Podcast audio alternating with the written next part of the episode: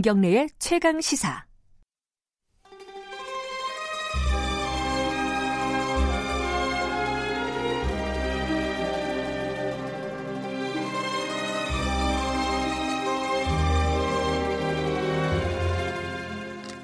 네.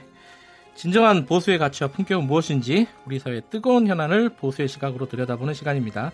보수의 품격 윤여준 전 장관님 나와 계십니다. 안녕하세요. 네, 안녕하십니까. 앞에 어, 2부에서 윤태곤 실장 얘기를 좀 들으셨죠? 아, 재밌게 들었습니다. 윤태곤 실장이 할 얘기가 더 많은데 지금 네, 시간이 네. 너무 짧아가지고 저희들이 거기서 줄였는데 그 얘기를 조금 더 해야 될 것 같아요. 윤 더할 게 장관님이랑. 뭐. 저는 뭐 윤태곤 시장하고 모르니까. 자, 그 황교안 체제가 출범을 했습니다. 어, 뭐 전당대회를 통해서 사실 뭐 압도적인 표라고도 할 수도 있겠고요. 근데 그 와중에 이제 뭐 이벤트가 어, 북미 정상회담이 있어가지고 조금 아까 윤태곤 실장이 분석했듯이 아, 좀 맞아요. 묻혀 묻힌 경감이 있어요. 근데 윤 실장이 이렇게 얘기했습니다. 어, 자유한국당에서는 오히려 다행이라고 생각했을 수도 있다. 시간을 벌었으니까. 예, 호, 뭐, 동의하시나요? 아, 지금 자유한국당 내부를 들여다보면 뭐그 네. 일리 있다고 생각이 돼요. 네. 예, 근데 사실은 그러면 안 되는 거죠. 그러면 안 되는 건데 네. 당 형편이 그렇다는 거죠. 네. 예. 그 윤태곤 아 윤태곤 시장이란다. 윤여준 전 장관님은 네. 어, 이 황교안 체제 출범에 대해서 어, 뭐랄까요 총평 정도 어, 어떻게 생각하시는지 그간에 좀 굉장히 좀 쓴소리를 많이 하셨어요. 어, 어떻게 생각하십니까? 출범했으니까 한마디 더. 예. 총평을 하라고 그러시면 네. 저는 모르겠다예요. 모르겠다. 그게 어떤 의미시죠? 아, 앞으로 뭘 어떻게 할지 모르겠다는 거예요. 아 비전이 안 보인다는 뜻인가요? 아, 비전을 내놓은 일이 없잖아요. 아하. 아, 문재인 정부만 네. 뭐 강경하게 비판을 했지. 네네. 비전을이라는 걸 뭐 얘기한 일이 없으니까 예. 당의 앞날이나 뭐 나라의 앞날에서 얘기한 일이 없잖아요. 네. 그러니까 무슨 생각을 하고 그러는지 모르겠다는 거죠. 음. 근데 저희가 모르겠어서 예. 안 그래도 뭐 물어보실 것 같더라고요. 그래서 제가 이제 당에 있는 분들 몇 분한테 전화 걸어서 예예. 물어봤어요. 그랬더니 저하고 답이 거의 같아. 모르겠대 다. 그 당에 계신 분들이라 하면 지금 자유한국당을 말씀하시는 거죠? 자유한국당 안에 있는 분들. 아, 그분들도 모르. 아, 심지어는 어. 이번 전당대회 과정에서 황교안 후보 쪽을 도왔던 일을 했다는 사람한테도 아, 좀알거 아니냐 그랬더니 아, 근데 잘 모르겠다 그러더라고요. 아. 네. 그러니까 지금은 모든 것이 불분명한 것이라서 네. 무한대 가능성이 아, 긍정적으로 보면요. 긍정 예. 가능성이 있는데 아, 지금은 뭘 판단할 아니 판단하려면 근거가 있어야 되잖아요. 네. 네, 근데 판단할 근거가 워낙 없으니까 네. 모르겠어요. 솔직히 말씀드리면. 그 판단의 근거 중에 이제 몇 가지가 있는데 하나는 어, 황교안 전 총리가 사실 정치 경험이 물론 총리를 했지만은 네, 어, 실제로 여의도 정치를 경험한 네. 게. 지금 뭐 43일 만에 당 대표가 됐습니다. 입당을 하고 나서요. 네, 네. 뭐 아무래도 그런 어떤 경력으로 봤을 때는 그리고 또 박근혜 전 대통령과의 관계 네. 이런 걸로 우려의 시각들이 더 많은 것 같다. 아까 이제 모르겠다고 말씀하셨는데 아니 어, 그거는 네. 그 전당대회 과정에서 여론조사로 나타났잖아요. 네. 언론이 말하는 이른바 당심과 민심의 차이가 확 벌어진 게 아, 나타났잖아요. 일반 국민하고 아, 당심이 그렇죠. 그렇, 달랐다. 그렇죠. 예. 그러니까 우선은 저 대표가 돼야 되니까 네. 그 과정에서는 당심에 충실한 모습을 보였겠죠. 네. 예. 그러나 민심하고 그렇게 괴리가 크다는 걸 본인도 알았을 테니까 네. 앞으로는 당심에 충실한 모습으로만 안 갈 거라는 짐작은 하겠는데 네. 그게 구체적으로 어떻게 나타날지는 모르겠다는 거죠. 음. 개파 갈등이요. 네. 그러니까 뭐 친박 이런 얘기들이 네. 또 이번에 중심이 됐습니다. 이 전당대회에. 아 이게 도로 침박당이라고 그랬잖아요. 예. 근데 어찌 됐든 이제 당선이 되고 나서는 네. 다시 그 얘기를 계속할 수는 없잖아요. 아, 안 되죠. 예, 황교안 대표 입장에서도 네. 이 개파 갈등 문제 이런 문제들은 어, 어떤 식으로 수습이 될지 이 부분을 좀 걱정하는 아니, 분들이 많아요. 아니 근데 본인도 예. 대표 되고 나서 통합 얘기를 제일 아, 먼저 예, 많이 했잖아요. 했죠. 예. 네. 근데 그 통합이라는 게 구체적으로 뭘 의미하는 건지 좀 잘 모르겠고 네. 또 어떻게 통합을 하겠다는 또 얘기를 안 했으니까 잘 모르겠어요. 예. 얘기하는 걸 이렇게 윤곽을 짚어보면 우선 내부 통합을 하고 나서 더 큰 통합, 위- 그죠? 외부에 있는 중도 세력까지를 포용하는 네. 더큰 통합으로 가겠다 네. 하는 걸 짐작하게 하는 얘기는 했는데 그러면 상식적으로 봐도 그런 수순이 맞는 수순이긴 하나 네. 그럼 어떻게 친박과 비박 사이에 계파 갈등을 통합을 하고 어떻게 그걸 기반으로 당 밖에 있는 세력을 통합하겠다는 것인지는 네. 내놓은 게 아무것도 없으니까 음, 판단할 길이 없죠. 이제 아마 뭐 이제 금년간에 얘기를 할 거 아닌가 싶은 생각은 들어가는데요. 예. 그러니까 이게 정치 경험이 사실상 굉장히 짧은 네. 뭐, 뭐 전무하다고 할 수도 있죠, 예, 사실은. 예. 여의도 정치로 따지면요. 그런 분이 이제 빠른 시간 안에 이당 대표에 선출이 되고 사실 당권을 장악하고 이 과정을 보면요. 이 일부에서는 이해창 전 총리 얘기를 많이 해요. 비슷한 상황 아니냐라고 얘기하는데. 이해찬 전 총리를 누구보다도 잘 알고 계시지 않습니까? 윤여준 전 장관님은 그런 평가에 대해서는 어떻게 생각하십니까? 아니 과정은 네. 상황이 만들어준 거라서 네, 그런 점에서는 비슷하죠. 네. 예, 비슷한데 음, 이 총재님은 어쨌거나 결과적으로 실패를 한 분이잖아요. 그렇죠. 뭐 그렇죠? 대선에서 여러 예, 번 예, 예. 그러니까 음, 황교안 신임 대표는 이총재 전철을 밟으면 안 되죠. 음, 그렇지 않습니까? 네, 예, 그러니까 정말 잘해야 되고 상황도 그때보다는 지금이 훨씬 어렵죠 여러 가지로. 음, 예, 막 이- 움직이잖아요. 소위 전환기라 그러잖아요. 네. 예, 국제, 국내 다 엄청나게 지금 변하고 있는 시대라서 이런 전환기에 어떤 리더십을 발휘하느냐 하는 것은 예. 상황으로 보면 이 총재보다 훨씬 어려운 상황이죠. 그러니까 더 고도의 정치력이 필요한 상황이라는 거죠. 그 리더십이라는 게 사실은 뭐 여러 가지 측면이 있겠지만 네. 그 중에 하나가 이제 당권을 장악한다. 뭐 예를 들어 당내를 네. 당내에서 어떤 목소리들을 하나 통합한다. 뭐 이런 차원이 있지 않겠습니까? 근데 외부에서 온 사람이 그게 참 어렵죠. 그 경험을 하셨으니까요. 어렵죠. 그러니까 예. 이게 무슨 뭐 책을 많이 봤다고만 되는 것도 아니고 네.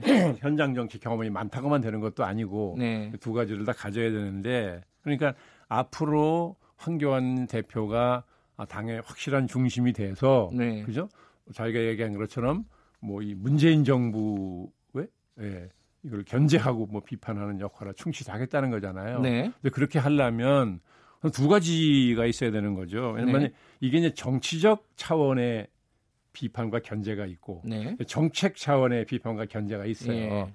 이두 가지를 해야 되잖아요. 예. 이두 가지를 다 하려면 본인이 그분의 능력을 보여줘야 된다고요. 음. 그렇잖아요. 네, 그러니까 개인적으로도 개인 차원에서도 그 스캔들 같은 게 없- 도덕성이 있어야 되고 네.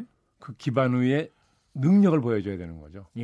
이런 정치 싸움과 말하자면 네, 싸움이라는 표현 쓰는 게 좀 그렇습니다만 정책 싸움에서 네. 여당을 제대로 견제하고 압도할 수 있는 본인 능력이 있어야 되는 거잖아요. 음. 이두 가지를 보여줘야 되는데 과연 그분이 지금까지 그런 자질을 기를 수 있는 건 아니었어요. 행정부만 네. 있었으니까. 예. 근데 모르죠. 타고난 천품이 있으면 또 단시일 내에 음. 할 수도 있을 테니까. 어쨌든 어 긍정적으로 보면 무한대 가능성이 있고 예. 지금은 어떤 판단의 실마리가 별로 보이지는 않고 근거가 있다. 없다는 거죠. 예. 네. 알겠습니다. 지켜보자는 말씀이신데요. 네. 근데 첫 번째 시험 때가 이게 좀 정치적인 차원인데요. 네. 정책이라기보다는 5.18 망언 관련된 세 명의 의원이 있습니다. 네. 이 부분을 징계 관련해 가지고 어, 당장 이제 징계는 어, 자유한국당에서 이제 결정을 했어요. 했는데 이제 의원총회를 거쳐야 되잖아요. 네. 당내 징계만 해도 그리고 이제 국회 차원의 징계도 지금 아직 진행이 안 네. 되고 있는 예. 상황인데 이 부분은 어떻게 진행이 되는 게 아, 글쎄요. 본인은 생각하시나요? 뭐 이제 중립적인 대답을 했죠. 네. 절차에 따라 한다 이렇게. 아 그거야 뭐 아, 이건 그 제도의 문제고. 예. 예. 이거는 확실하게 그 말하자면 네. 황, 황 대표가 네. 예? 예, 앞으로 정말 국민의 신뢰를 회복하려면 네. 지금 말씀하신 것처럼 이거 국민이 첫째로 이거 지켜볼 거라고요. 그렇죠. 예, 전당대회 과정에서 한 거는 막 그런 선거라는 특殊한 상황이니까 네. 좀 양해해 준다 치더라도 대표가 된 후에 이걸 어떻게 처리하느냐. 네. 첫 번째 국민이 이걸 보고 판단하라고 그럴 거예요. 음. 그 제대로 해줘야죠. 이게 뭐 알겠습니다. 그건 좀 지켜봐야 되는데 네. 그것도 어떻게 판단을 내릴지 예상하기는 지금 좀 쉽지 않은 상황이죠. 그래도 민심이 어디 있다는 걸 알았을 텐데 이번에 음. 예, 아 본인이 뭐 좌지우지하는 건 아닐지라도 네. 분명히 본인의 생각이 뭔지 또 의원들도 설득해야 될 거 아니에요. 예. 이런 이런 이유로 이렇게 가는 게 맞다. 예. 예, 그렇게 해서 의원총회도 통과시키는 노력을 한다든가 뭐 이런 노력을 해줘야 되겠죠. 근데 본인이 당선이 됐기 때문에 네. 더 자신감이 생겨서 어뭐 민심보다는 어떤 당내 어떤 어, 여론에 더 따라가지 않을까라는 아, 생각도 이게 드는데. 내년에 총선이 있고 그 2년에 대선이 있는데 예. 지금 대표가 그렇게 갔다가는 예. 당이 음. 어떻게 될지 뻔히 알 텐데요. 예. 그두 가지 차원에서 앞으로 예상을 한번 여쭤보면요. 당내가 있고 당외가 있습니다. 네, 네. 당내는 지금 인사 문제가 있습니다. 뭐 사무총장에 네. 벌써 이제 한성규 의원을 내정을 했어요. 네. 어, 뭐 여러 가지 다른 인사들도 있죠. 근데 이또 이제 친박계냐, 친박계가 네. 얼마나 들어갈 것이냐 이런 부분에 이제 언론들이 많이 관심을 가지고 있습니다.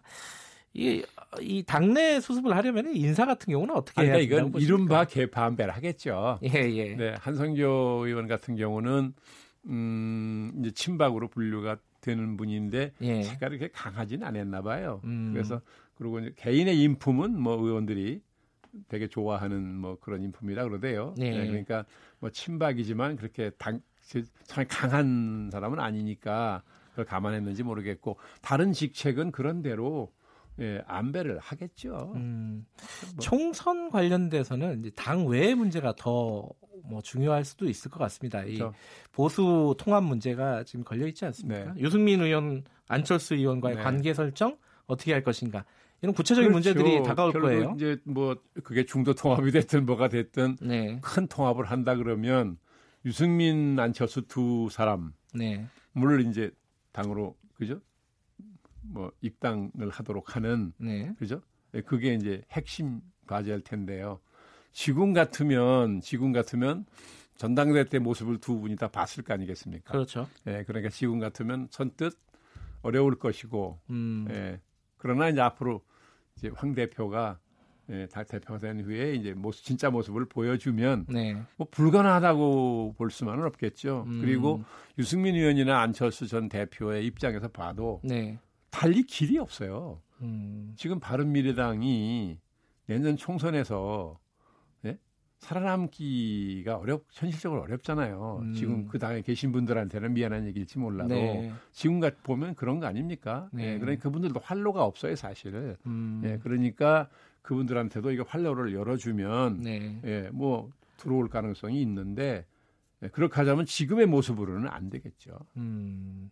근데 그 당 아까 말씀하신 5.18 의원 어, 망언과 관련된 네. 그게 이제 첫 번째 시험대라고 네. 보면은 약간 중기적으로 보면은 이건 유승민 의원, 안철수 전 대표 같은 어 어떤 통합 문제 이 네. 문제에서 어떤 어, 힘을 발휘하냐, 리더십을 발휘하느냐 이게 굉장히 중요한 시험대가 되지 아, 않을까요? 그렇죠. 그러니까 당의 진로를 어떻게 설정하느냐, 예. 사실 그거고요. 그다음에 국가의 미래를 어떻게 설계하느냐. 아, 이걸 두 개 다 볼라 그러겠죠. 그두 음. 분들이. 네. 근데 그게 이제 당 결국은 어 당의 어- 외부적인 어떤 통합 문제도 있지만 당내 공천 문제도 연결되지 않겠습니까?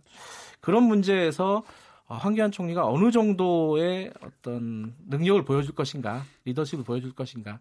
일각에서는 네. 이건 뭐 어, 남의 잔치집에 이렇게 뭐랄까요, 이게 재뿌리는 네, 거일 수도 있겠지만은 네. 이거 오래 가지 못할 것이다.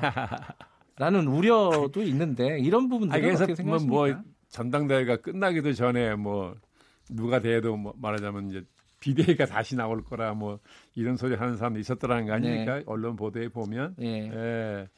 그러니까 이제 그런 일이 벌어지면 큰 일이니까 그런 일이 벌어지지 않도록 이제 황 대표가 뭐 잘 하겠죠. 이게 이제 황, 황교안 대표가 취임한 지 얼마 안 되기 때문에 네. 어, 윤여준 전 장관님도 굉장히 조심스럽게 아, 전망해 알 주시는 수가 없어서 그러는 거죠. 제가 아. 뭐 신중할래서가 아니라 아, 아. 까 말씀드린 것처럼 판단할 근거가 워낙 판단의 없으니까. 근거가 없다. 예. 예. 아마 이제 몇 주일 두고 보면 예. 이제 아 이거 짐작할 수 있는 네. 모습들이 나오겠죠. 판단의 근거들이 하나씩 하나씩 네. 눈에 보이기 시작할 겁니다. 그때 한번 다시 한번 평가할 수 있는 그 기회를 가졌으면 좋겠습니다. 오늘 말씀 여기까지 듣겠습니다. 고맙습니다. 네, 수고하셨습니다. 윤여준 전 장관님이었습니다. KBS 일라디오 김경래 최강 시사 듣고 계신 지금 시각은 8시 44분입니다.